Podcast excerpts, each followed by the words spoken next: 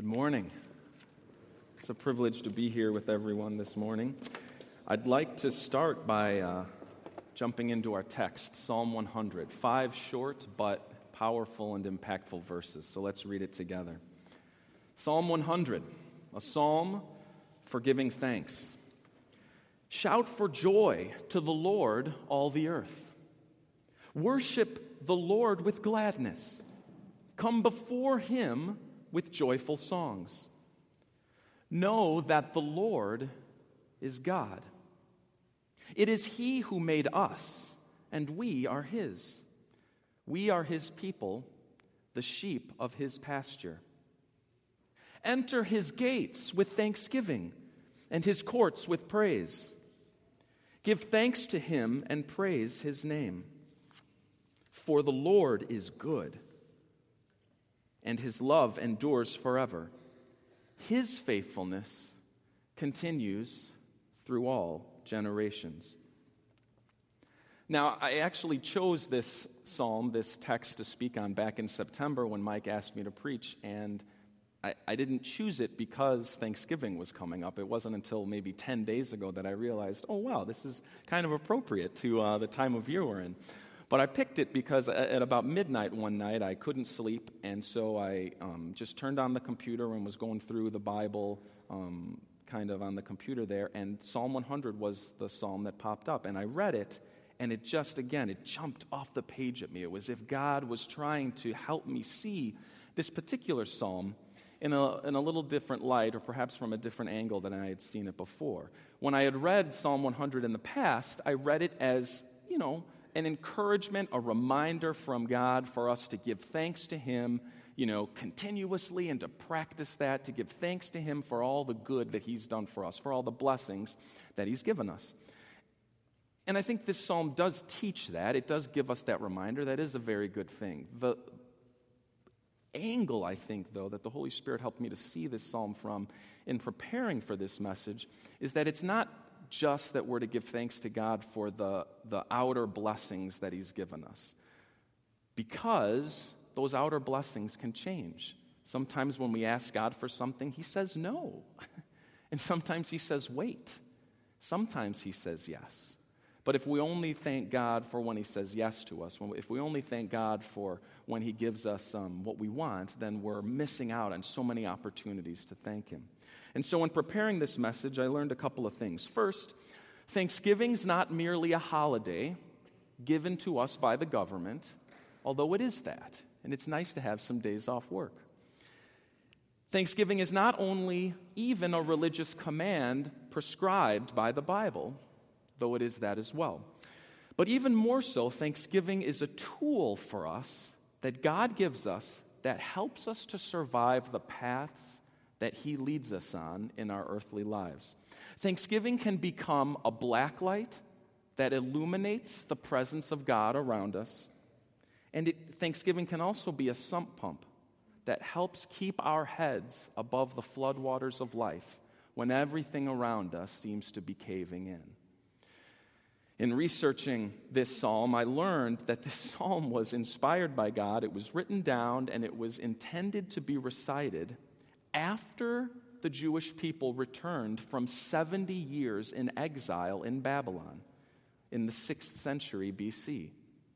This psalm was intended to be recited by the people of God after they returned to their homeland after having families been separated for 70 years, the nobility and the king of Judah carted off to a foreign land, families split up, uh, the city of Jerusalem destroyed, the temple, the place where God Himself dwelled, was leveled to the ground and completely destroyed. All of the valuable and the noteworthy articles in the temple that had been used since early times with Moses and all the other, and, and, David and Solomon, all of those valuable articles that had such meaning to the Jewish people had been taken and put in the temple of a pagan god in Babylon. After that, after the people returned and found their former way of life in physical disruption, in physical disrepair, this is the psalm that God wanted them to recite. He wanted them to sing a song of thanks when everything that they had grown up with, everything that they had ever known, was in piles of rubble. Psalm 100 teaches us that thanksgiving is inherently contingent upon the character of God and not on the quality of our circumstances. Let me say that one more time. Psalm 100, recited by the Jews, standing in the rubble of their once glorious temple after their return from a seven decade long exile in Babylon.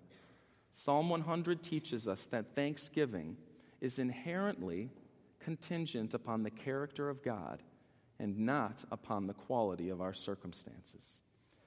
So let's go through this psalm again, kind of line at a time. Psalm 100 Shout for joy to the Lord, all the earth. Notice the psalmist doesn't say shout for happiness. Nothing wrong with happiness. The problem is, happiness is necessarily about outer circumstances. Happiness is about when we kind of get our way or when things on the outside go the way we want, we're happy. And again, that's beautiful.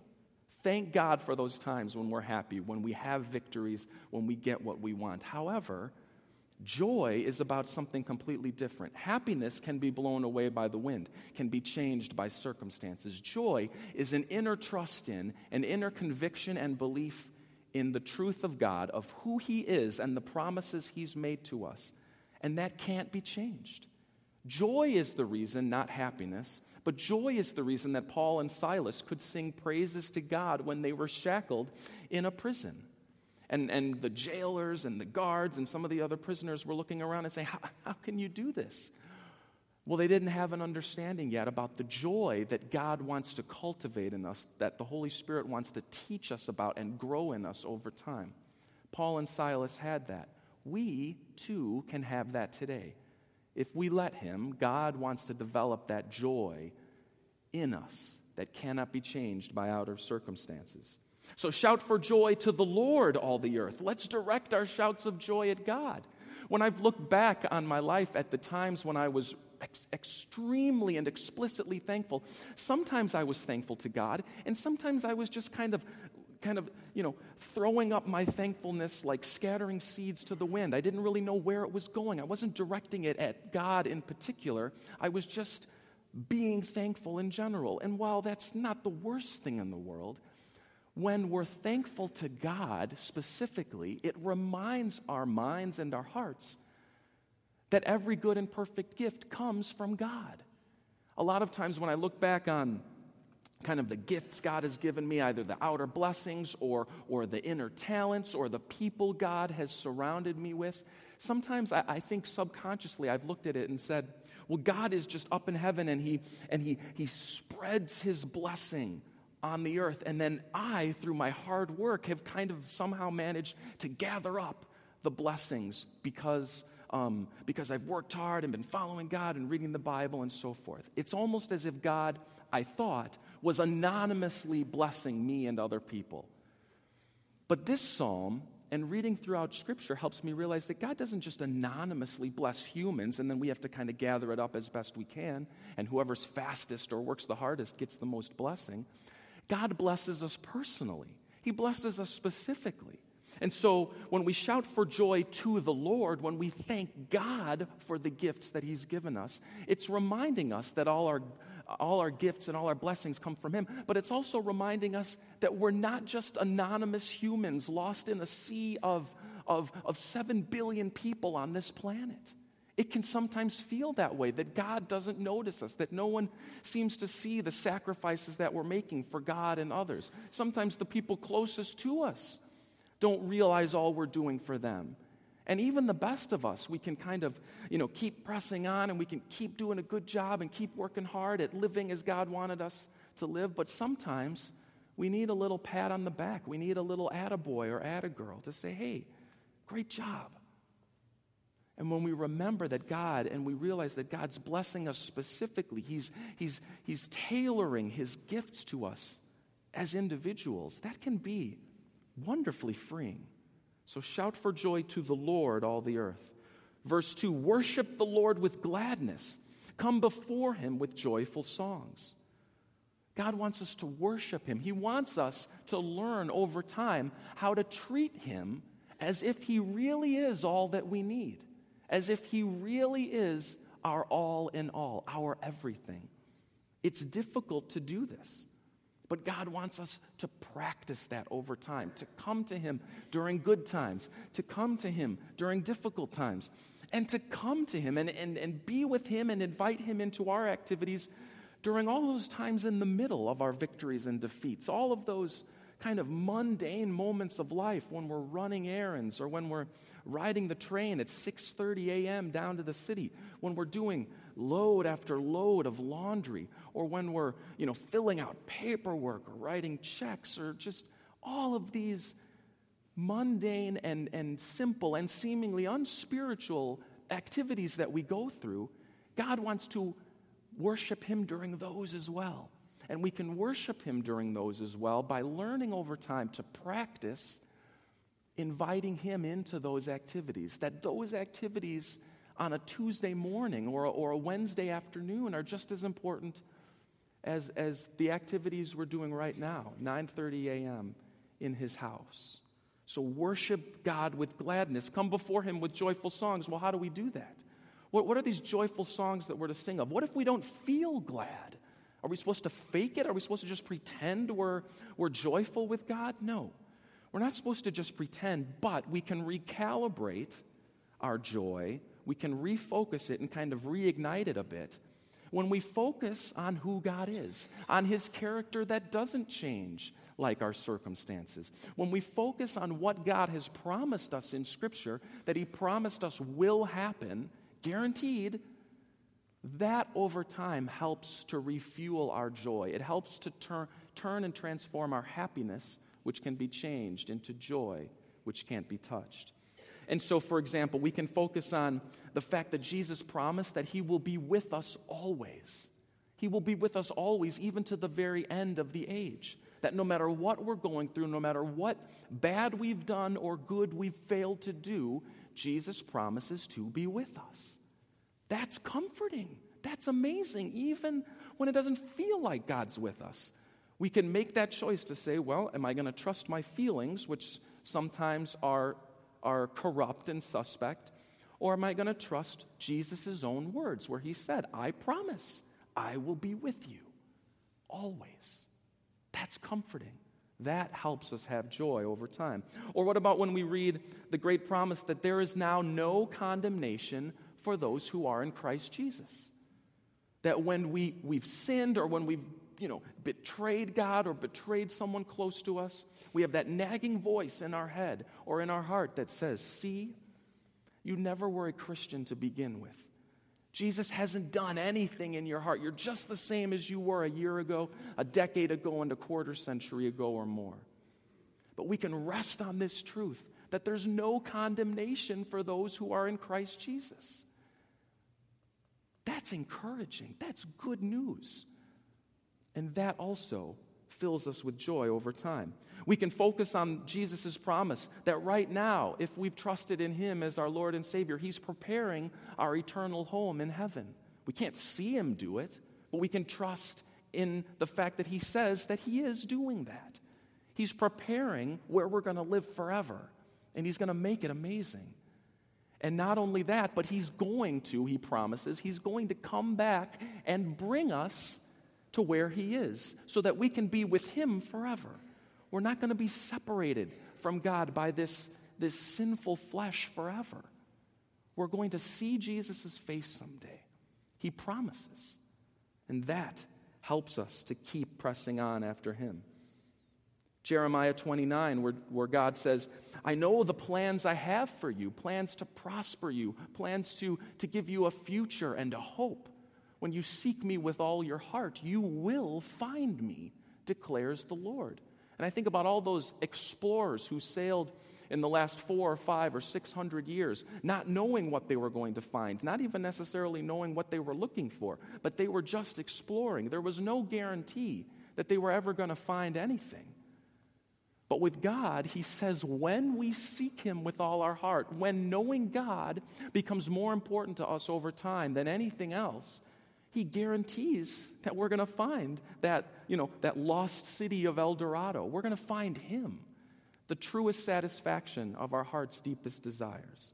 So it's promises like that when we remind ourselves of those promises, when the Holy Spirit um, makes some withdrawals on the deposits of Scripture that we've made by reading the Bible over time. That is how we're able to come before the Lord with gladness and to sing to Him with joyful songs, even when we don't necessarily feel glad or joyful. Verse 3 the psalmist says, Know that the Lord is God. It is He who made us, and we are His. We are His people, the sheep of His pasture. The psalmist didn't say, Feel that the Lord is God. Although there's nothing wrong with feeling God, there's nothing wrong with getting those goosebumps, there's nothing wrong with doing a, a, service for someone or, or blessing them or putting their needs ahead of our own.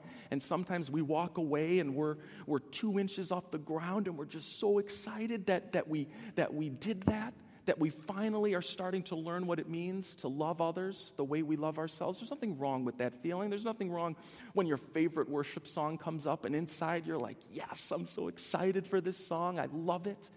That's beautiful. Those feelings are wonderful.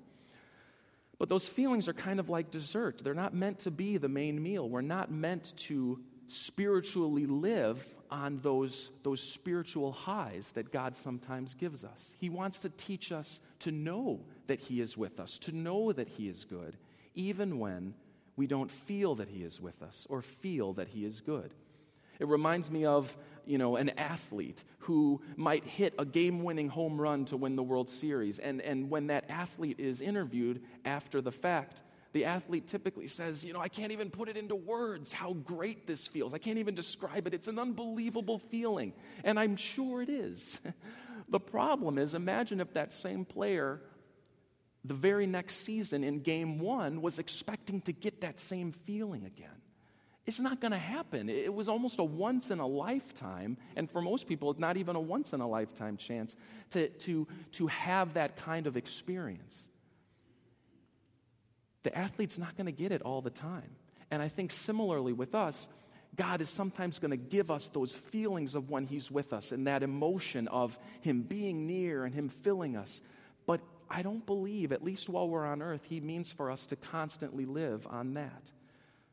He wants to teach us how to keep trusting in Him, how to keep praising Him, how to sing to Him when it doesn't seem like He's there and to do it in the same with the same energy and with the same trust and with the same faith and joy as we do when we do feel him there. I remember walking in sixth seventh and eighth grade when i went to our lady of perpetual help school in glenview and i after school i would walk to the glenview public library and my dad, you know, who was, you know, working hard, um, leading a trucking company in Chicago, he would typically come and pick me up around 5, 5.30, sometimes 6, you know, and I was reading books, playing chess, doing my homework, you know, having fun. This one particular time, though, the librarians who had gotten to know me, it was about 6.30, 6.45, and, and my dad hadn't shown up yet. Now, this was kind of before cell phones and stuff. And so I, I hadn't heard from my dad. He didn't call me or text me or page me or something and let me know he was going to be late. And so the librarians were a little bit concerned, and they said, you know, MJ, you know, what are you going to do? I mean, how are you going to get home? And, you know, they were worried. And I looked at them and I said, oh, don't worry, my dad's coming. You know, and there was a sense where they looked at me and they're just like, but how do you know that? You, how, you know, you don't have any proof that he's on his way. And I just thought, no, he'll be here. I knew that he was coming, even though I didn't have any proof that he was on his way. And sure enough, he did show up. God wants us to get to that point over time. Doesn't happen overnight. But where we just know, yeah, he's with me. Yeah, life seems to be kind of crumbling around me a bit. But God's with me. God is still God. God is still good. To God be the glory. Verse number four Enter his gates with thanksgiving and his courts with praise. Give thanks to him and praise his name. And so God is teaching us, like he taught the Israelites um, many years ago, they were to enter his gates with thanksgiving and his courts with praise, literally, the temple in Jerusalem. We can't do that here. We're in North America, in the Western Hemisphere. But it's not necessarily just about the geographical location because now, since Jesus was born, lived a perfect life, died on the cross, came back to life three days later, and ascended into heaven. Anyone who trusts in Jesus, the Holy Spirit is living in us. We are God's temple. So wherever we go, we can enter his courts with praise and his gates with thanksgiving. It's this idea of inviting God into our normal daily life and saying, this can be just as spiritual. This can be just as pleasing a sound to God, just as aromatic a scent to Him when I'm talking to Him, when I'm apologizing to Him, when I'm singing about Him and thinking about Him and, and talking to Him, when I'm driving the kids to soccer practice, or when I'm in the grocery store, or when I'm at a business meeting. All of those elements, we can still enter God's gates even in those places with praise. And He wants to teach us that over time. And finally, verse 5 For the Lord is good, His love endures forever, His faithfulness continues through all generations. When it says His love endures forever, the psalmist is trying to get us to refocus on those things that are eternal, those things that last forever. There have been many times in my life when I've fallen to sleep at night, comforted by a recent success that I've had, just thinking about and kind of dwelling on an accomplishment that I've made or something that I've done really well and maybe got some recognition for. Okay. Again, the problem is those accomplishments fade away. Trophies rust. Records are meant to be broken. Careers can dissolve. The things that I grip onto in this earthly life can change. And so, if that over time, if I've trained myself unwittingly to kind of lull myself to sleep in safety and, and in um, encouragement, by gripping onto and cuddling close with my successes and my achievements, what am I going to do when those things get washed away? What am I going to do when the spiritual hurricane sandies of life come blowing through and it's just wreckage around me? But God wants to focus on His love, His goodness, His character, what He's done in the past that endures forever, what He promises to do for us in the future that nothing can change.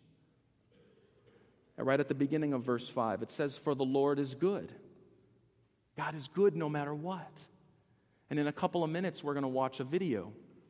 We're going to watch a video about a testimony of a man named Zach Smith, whom God taught through the, the brutal challenge of cancer. God taught him and his family how to praise God, even in difficult times. God taught him and his family to be able to say, like Job, God is good. God gives and God takes away. But regardless, May the name of the Lord be praised. This Psalm 100 was not only used when circumstances were good, but it's also important for us to practice when life is eroding around us, when we don't feel like praising God. Before we play the video, I want to just read a quote that's on the inside of your worship folder, your bulletin. It's a little bit of a long quote, but when I read it, loved ones, when I put in Thanksgiving Christian quotes into Google, and a bunch of different, you know, websites and quotes popped up. This particular one just grabbed me, just helped me, I think, and hopefully us to understand a little bit more what the psalmist is saying here in Psalm 100. Craig Barnes at the bottom of the page writes Being thankful is not telling God that you appreciate the fact that your life is not in shambles. If that is the basis of your gratitude, you're on slippery ground. Every day of your life, you face the possibility that a blessing in your life, a person, a place, or a thing, can be taken away from you. But blessings are only signs of God's love. The real blessing, of course, is the love itself. Whenever we get too attached to the sign, we lose our grasp on the God who gave it to us. Churches are filled with widows who can explain this to you. We are not ultimately grateful that we are still holding our blessings. We are grateful that we are held by God even when the blessings are slipping through our fingers. So let's watch this video and see how God taught Zach Smith and his family how to rejoice in the fact that God was holding them even during their crisis. My name is Zach Smith, and I am 33 years old. I have been married to my beautiful wife, Mandy, for 11 years. We have three children Lizzie, Jake, and Luke. And this is my story. I met Jesus when I was five years old.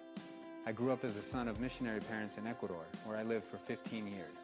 I went to college in Arizona where I met my wife. For the next 10 years, we traveled around while I worked in the information technology field. We served in our local church, and I attended seminary. I often thought about working in full-time ministry, but no opportunity seemed right. I was told about a job here at New Spring Church helping with information technology. It was perfect, an IT job at an amazing church. I took the job and started working in October of 2008. For several months, life was very good and we were very happy.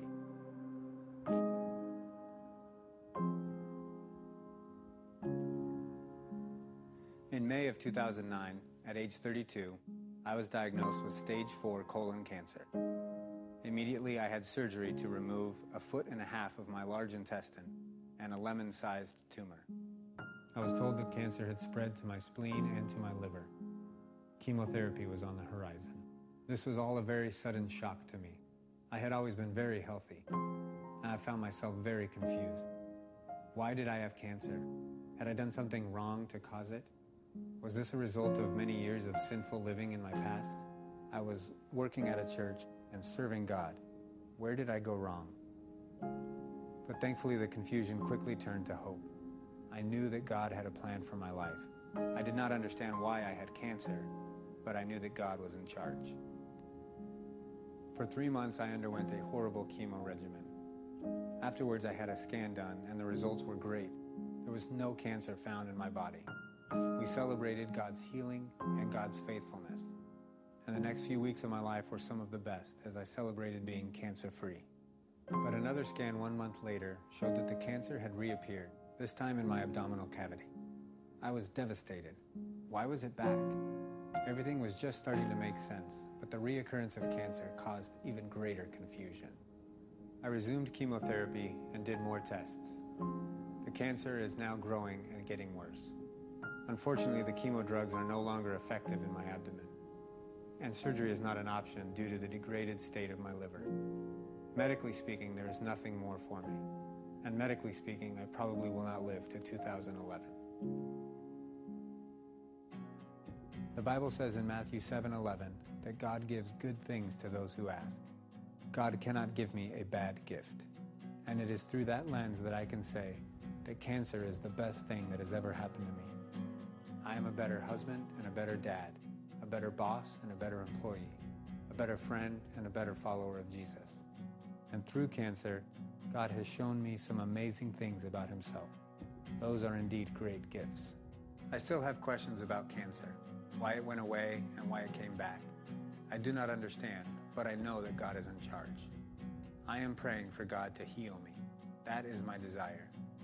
I want to walk my daughter Lizzie down the aisle. I want to watch my sons, Jake and Luke, become men. I want to grow old with Mandy. And I want to live my life with my friends here at work. But I may not be able to work for very much longer.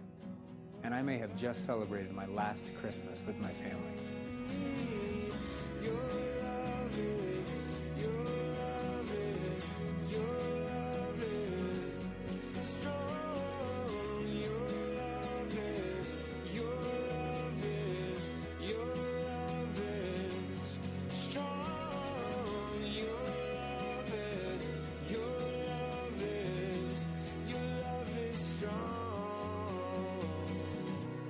I do know. If God chooses to heal me, then God is God and God is good. If God chooses not to heal me and allows me to die, God is still God and God is still good. To God be the glory.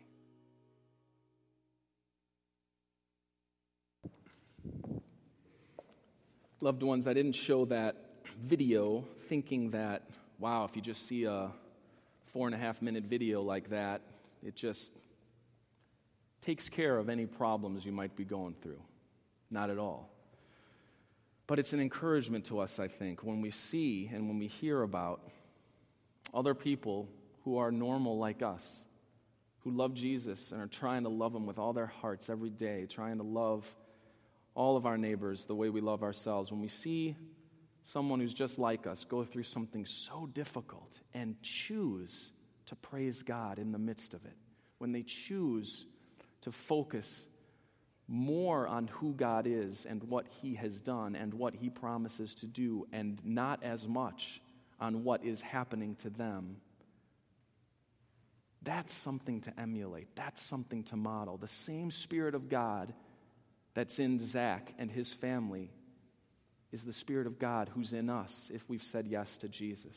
The same Spirit of God that enabled Jesus on the cross when he was hanging there for all those hours, who enabled him to stay there and to finish the mission that God the Father had sent him to do. That same Spirit of God is in us and will help us if we let him through our difficult times, will teach us how to praise God through the challenges we face. You know, you think about it. Jesus cried out famously on the cross, My God, my God, why have you forsaken me? Why have you abandoned me? God promises never to abandon us. But in order for us to be forgiven, he actually had to abandon his only son. And so when Jesus cried out, My God, my God, why have you forsaken me? When the Father's face was turned away from his only son, in between that moment and the time where Jesus finally gave up his spirit and he died on the cross, in that time, Jesus truly was alone. He's the only one who could truly say, I've been abandoned. And yet, by the power of the Holy Spirit living in him, he didn't call down 10,000 angels to rescue him. He could have. He would have been right to do that. But he didn't. He continued to hang on that cross and finish what he started obeying God the Father, loving him and loving us. Hebrews says, For the joy set before Jesus, he endured the cross.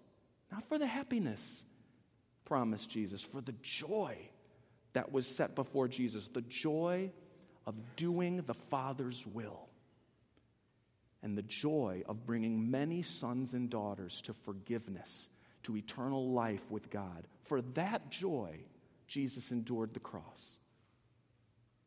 And so, may we start to practice this idea of thanksgiving. May we start to practice coming to God in joy, focusing not only on the blessings He's given us or our circumstances, but focusing on who God is and what He's done and what He promises to do. May we start to do that. May we continue even to do that. And may we remember one last point when we thank God, it blesses Him, it makes Him feel good. Think about that for a second. It's not just that you're to give thanks to God and you better do it. It's it's not necessarily even that we have to do it, although we have to do it, but, but it's that we get to do it. When we thank God, it blesses Him. Um, I remember a few years ago being in Lincolnshire with my wife. Um, we got to go out on a breakfast date to Egg Harbor Cafe. And so we pull in there and we're walking in. We can't wait to get our breakfast. We're so excited to have some kind of quiet time together. And lo and behold, I see Mr. George Payovich my music teacher from Our Lady of Perpetual Help when I was in, you know, kindergarten through eighth grade. And Mr. Payovich, you know, wasn't exactly the coolest teacher. You know, he teaches music class to elementary students and to boys. We'd much rather be at recess or at gym. We'd much rather be doing things like that. And, and he focused a lot of times on kind of the, the, the history and the art of music. So it's not even like playing cool songs. He would teach us like the philosophies behind music. And we're in fifth grade, like, are you kidding? Right? But I saw him, and there was just this moment where I was like, Mr. Payovich. And, I, and he looked at me, you know, who is this person talking to me? And I said, Mr. Payovich, I'm MJ, class of 94 from OLPH. You know, you were my music teacher. I just, I am so glad to see you. I just want to thank you for, for teaching us so well. And really, now that I look back on it, Mr. Payovich, I still called him Mr. Payovich, and I was a dad and a husband. But I said, now that I look back on it, you helped develop in me a love of music, and not just pop culture music, but classical music and all different kinds. He looked at me, probably about 60, 65 years old at that time, weeping in front of me, weeping in the parking lot of Egg Harbor Cafe. All because I thanked him. I thanked him. Imagine if that's the impact that Thanksgiving can have on a, on a sinful human. Imagine what it does for God. Imagine what a pleasing aroma our Thanksgiving is to God. And not just our Thanksgiving for when things are going well, but when we focus in and thank God on how great He is. Imagine how that smells to God. Imagine how that makes Him feel. May that be some of our encouragement, not only during November, but all 12 months of the year, to praise God for who He is and what He promises to do. Please pray with me. Almighty God, Holy One, I stand on this platform extremely convicted by my own words, by what I've said last night at the Saturday night service and this morning at this 9 a.m. service. And God, Father, I pray for myself and I pray for everyone here. Would you help us with this? Oh God, would you help us never to give up on you? Would you help us to trust that you're never going to give up on us? Would you help us to focus on that amazing parable of the prodigal son? That when that son disgraced you, when that son, you know, took his inheritance, took half of everything you owned while you were still alive and squandered it all, that you still went to your front door and you still looked at him, looked for him in the distance every day to see if he'd ever come back. And when you caught a glimpse of him, hundreds and hundreds of yards away, you ran out to meet him and you hugged him. You disgraced yourself according to the culture of 2,000 years ago and you put a robe on this lost son, and you put a ring on his finger and sandals on his feet, and you, you pulled off an amazing celebration all on a moment's notice because this son was lost and now he was found. And would you help us to focus on God, on who you are, and the characteristics of you that we read in that parable and throughout Scripture? How good you are, God. How amazing you are. Help us to keep praising you even when it hurts. Help us to keep loving others even when we don't feel like it, God. Help us to keep giving thanks even when it's hard to find anything to be thankful for. And help us to know that one day you promise to wipe away every tear from our eyes. You promise to bind up our wounds and heal us forever and bring us to be with you in your presence forever in heaven, where we'll never feel pain again, where we will never feel heartbreak and disappointment, but we will only gaze upon you forever, and every desire of our hearts will be satisfied perfectly forever. Help us to look forward to that day and to trust that it will happen as you say it will. We pray this in your name, Jesus. Amen.